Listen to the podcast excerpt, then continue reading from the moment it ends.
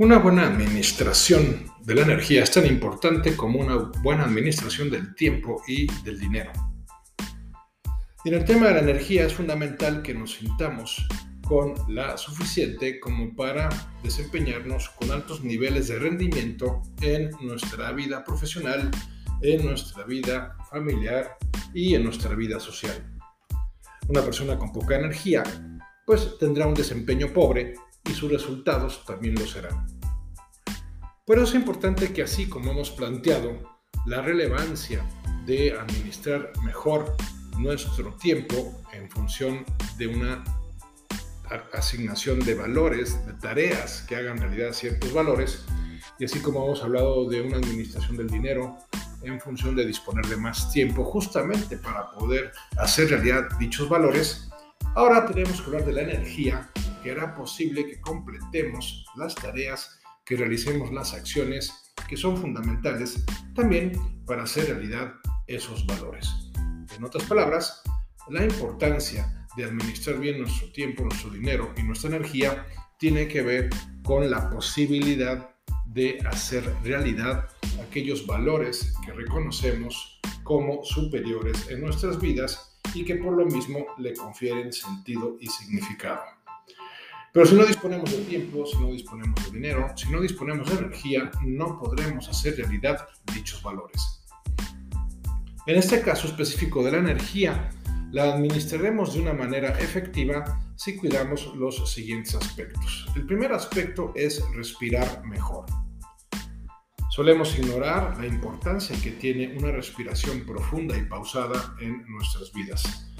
La respiración es el vehículo fundamental para que nuestro sistema linfático se encargue de una de sus funciones principales, que es la de eliminar las toxinas de nuestras células. Si nosotros procuramos una respiración profunda y pausada a lo largo de la jornada, lograremos incrementar el potencial del beneficio que se genera a través de esta función primordial del sistema linfático. ¿Cómo hacer una respiración que nos pueda funcionar? Bueno, un método simple, pero a la vez muy efectivo, es que inhalemos durante 4, 5, 6 segundos, los que podamos eh, inhalar sin forzar nuestro sistema respiratorio. Eh, retengamos la misma cantidad de segundos que nos llevamos en la inhalación, vamos a retener el oxígeno en nuestros pulmones vamos a exhalar de igual forma en el mismo tiempo, es decir, el mismo número de segundos, y antes de retomar la siguiente ronda de respiración, vamos a mantenernos con el aire completamente, con el oxígeno completamente exhalado, también durante el mismo número de segundos. Es decir, si voy a empezar, por ejemplo, por 5 segundos, voy a inhalar durante 5 segundos, voy a retener 5 segundos, voy a exhalar durante 5 segundos y dejaré que transcurran otros 5 segundos antes de volver a inhalar. Y repetiré el número de series también en función del el número de segundos que eh, elegí o por los cuales empecé estos ejercicios de respiración. Si comencé por 5, entonces voy a hacer una repetición de 5 series. Es decir, voy a hacer una inhalación durante 5 segundos, voy a retener 5 segundos, voy a exhalar 5 segundos, voy a esperar 5 segundos antes de la siguiente inhalación y eso lo haré durante 5 veces. Y así, en la mañana una tanda, al mediodía otra tanda, a la media tarde otra tanda, y con eso podré garantizar un mayor suministro de oxígeno en nuestro cuerpo. En segundo lugar está el tema de la alimentación. El tema de la alimentación básicamente se rige por dos premisas sin que pretendamos que sea un, un, desglose nutricional o que pretendamos ser expertos en la materia, pero hay dos principios básicos que si procuramos definitivamente nos van a, van a convertirse en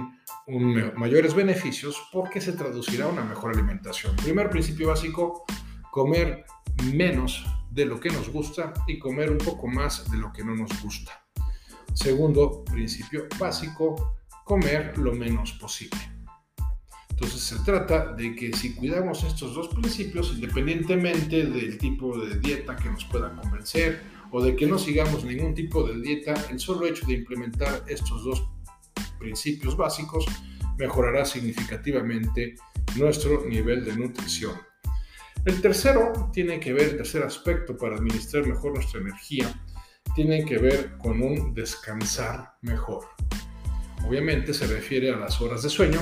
pero también se refiere a intervalos que procuraremos durante el día para desconectarnos mentalmente de lo que estamos haciendo, del ajetreo en el que habitualmente nos encontramos y que nos suele generar cansancio y desgaste. Disponer de cinco minutos para eh, dedicarlos a una especie de recreo, de receso, para caminar un poco, para escuchar algo de música, simplemente para tomar un vaso con agua, puede marcar toda la diferencia en el sentido de incrementar nuestra capacidad para descansar. Y definitivamente al irnos a dormir, recordar que un buen sueño, es decir, un sueño que sea realmente reparador, requiere en primer término que lleguemos con un cuerpo cansado y en segundo término y principalmente que lleguemos con una mente despejada. Por eso, antes de acostarnos, hemos de evitar ver la televisión, ver noticias, eh, realizar cualquier actividad que pudiera alterarnos, que pudiera eh, estresarnos y mejor disponernos tal vez antes de irnos a dormir, pues a leer un buen libro que nos nutra, que nos inspire, tal vez a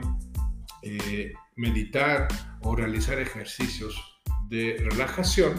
que nos permitan lograr que la mente realmente se despeje. Si nos vamos a la cama con la mente centrada en preocupaciones, simplemente no dormiremos y si llegáramos a dormir,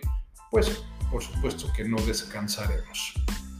Otra premisa importante para administrar mejor nuestra energía es que comencemos el día por las actividades más desafiantes en la medida de lo posible y dejemos las menos desafiantes al final de la jornada. Parece mentira, pero muchas personas proceden a la inversa. Eh, comienzan su día dedicándolo o tal vez debiéramos decir desperdiciando su tiempo en las actividades más placenteras, más fáciles, más sencillas, más agradables, para en la medida en que transcurre el día dejar para el último las más pesadas, las más aburridas, las más desafiantes, lo cual evidentemente pues incrementa por un lado nuestro nivel de estrés a la hora de realizar esas actividades por la presión del tiempo, el haberlas dejado al final, y también por otro lado estamos tratando de hacer bien actividades, pero cuando nuestro nivel de rendimiento ya es bajo